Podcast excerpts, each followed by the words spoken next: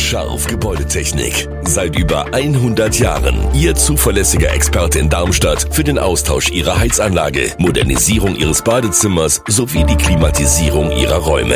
Erwarten Sie mehr von uns, als Sie es gewohnt sind. Scharf Gebäudetechnik.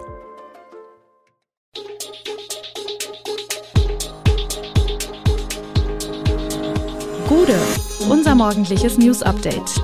Das Wichtigste aus Südhessen für Sie im Überblick. Guten Morgen aus Darmstadt an diesem 28. September.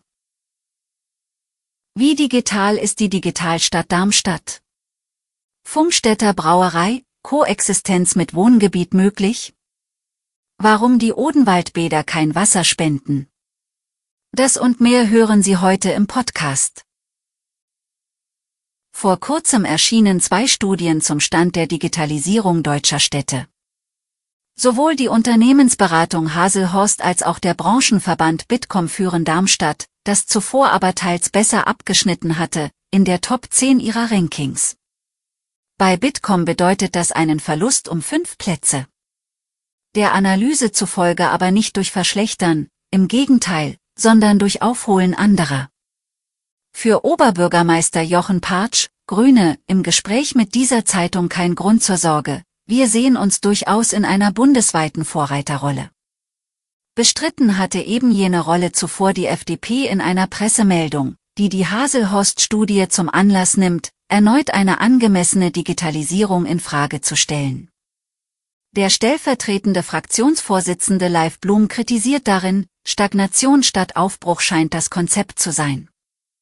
Und er geht direkt den für Digitales und Bildung verantwortlichen Dezernenten, Stadtrat Holger Klötzner, Volt, an, der endlich handeln müsse, denn die angekündigte Neuaufstellung der Digitalstadt erlasse schon viel zu lange auf sich warten. 600 Stühle stehen am Montagabend in der Sport- und Kulturhalle in Pfungstadt bei der Informationsveranstaltung zu den Plänen für das Wohnquartier auf dem Brauereigelände und um kurz vor 19 Uhr sind diese nahezu gefüllt. Das Publikum teilt sich in zwei Lager, während ein Teil der Halle die Ausführungen der Planer mit Applaus quittiert, werden andererseits auch kritische Stimmen laut. Eine Nachricht dürfte demnach für alle interessant gewesen sein, dass der Traum von einer Koexistenz von Brauerei und Wohngebiet am jetzigen Standort noch nicht ausgeträumt zu sein scheint. Bürgermeister Patrick Koch, SPD, erklärte in diesem Zusammenhang, dass es sich hierbei um eine privatrechtliche Angelegenheit zwischen Brauerei und Investor handelt. Dr. Thomas Griemann, Geschäftsführer und Verantwortlicher für den Bereich Projektentwicklung bei der Konzepterplan, dem Unternehmen, das Miteigentümer des Grundstücks ist und die Quartiersplanung übernommen hat, betonte, wenn der Besitzer das tun würde, was er ursprünglich versprochen hat, würden sich viele Türen öffnen. Solange die Diskussion aber auf ein Entweder oder hinauslaufe, könne es allerdings keine gute Lösung für Pfungstadt geben. Auch wenn es neuerdings mal wieder häufiger und ergiebiger regnet, können die Böden im Odenwald weiter Wasser gebrauchen.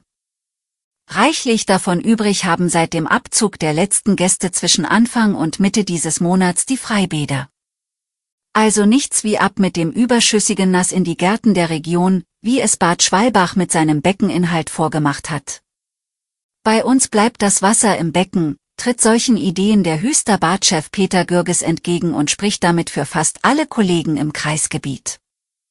Dabei ist es nicht so, dass die Odenwälder Bäderfachleute kein Herz für die Umwelt hätten. Es sind die baulichen und technischen Voraussetzungen, die ein Abpumpen einfach nicht zulassen.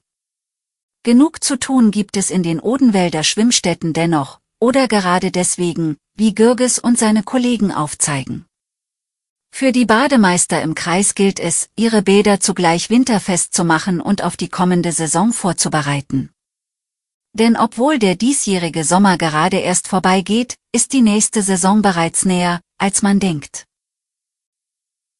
Auch EU-Kommissionspräsidentin Ursula von der Leyen hält Sabotage als Ursache für die Lecks an den Gaspipelines Nord Stream 1 und 2 für möglich und hat den möglichen Tätern mit härtesten Konsequenzen gedroht. Jede vorsätzliche Störung der aktiven europäischen Energieinfrastruktur ist inakzeptabel und wird zu der schärfsten möglichen Antwort führen, twitterte von der Leyen am späten Dienstagabend.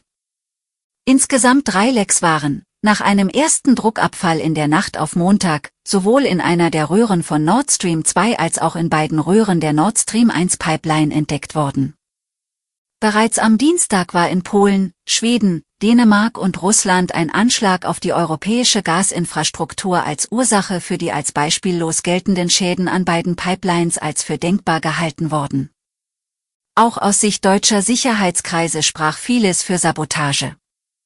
Sollte es sich um einen Anschlag handeln, würde angesichts des Aufwands nur ein staatlicher Akteur in Frage kommen, hieß es.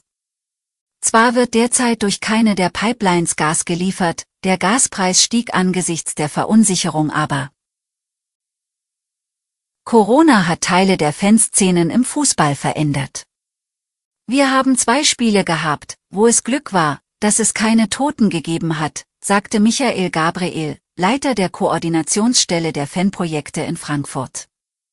Nach den Ausschreitungen bei Spielen des ersten FC Köln in Nizza und Eintracht Frankfurt in Marseille diskutiert Fußball Deutschland, ist in der deutschen Fanszene nach der Corona-bedingten Stadionpause nun eine neue Eskalation der Gewalt zu beobachten? Beim Konferenz-League-Spiel der Kölner in Nizza eskaliert die Situation im Stadion. Eine Mischung aus vermummten Hooligans des FC und der befreundeten Gruppe Supras Auteuil, die den Club Paris Saint-Germain unterstützte, lieferte sich eine heftige Prügelei mit den Fans von Nizza. Dabei stürzte ein Anhänger, der eine Sturmhaube in den Farben von Paris Saint-Germain trug, vom Mittelrang fünf Meter in den Unterrang.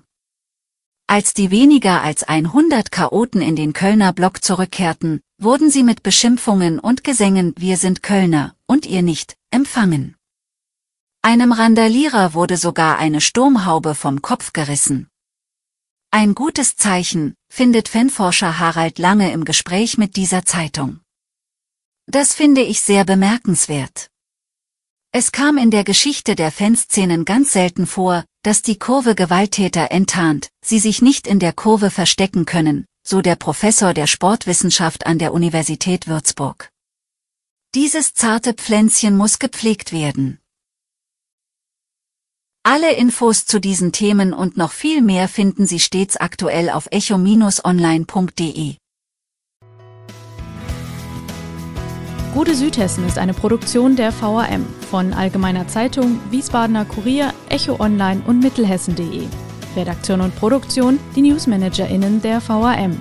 Ihr erreicht uns per Mail an audio.vam.de.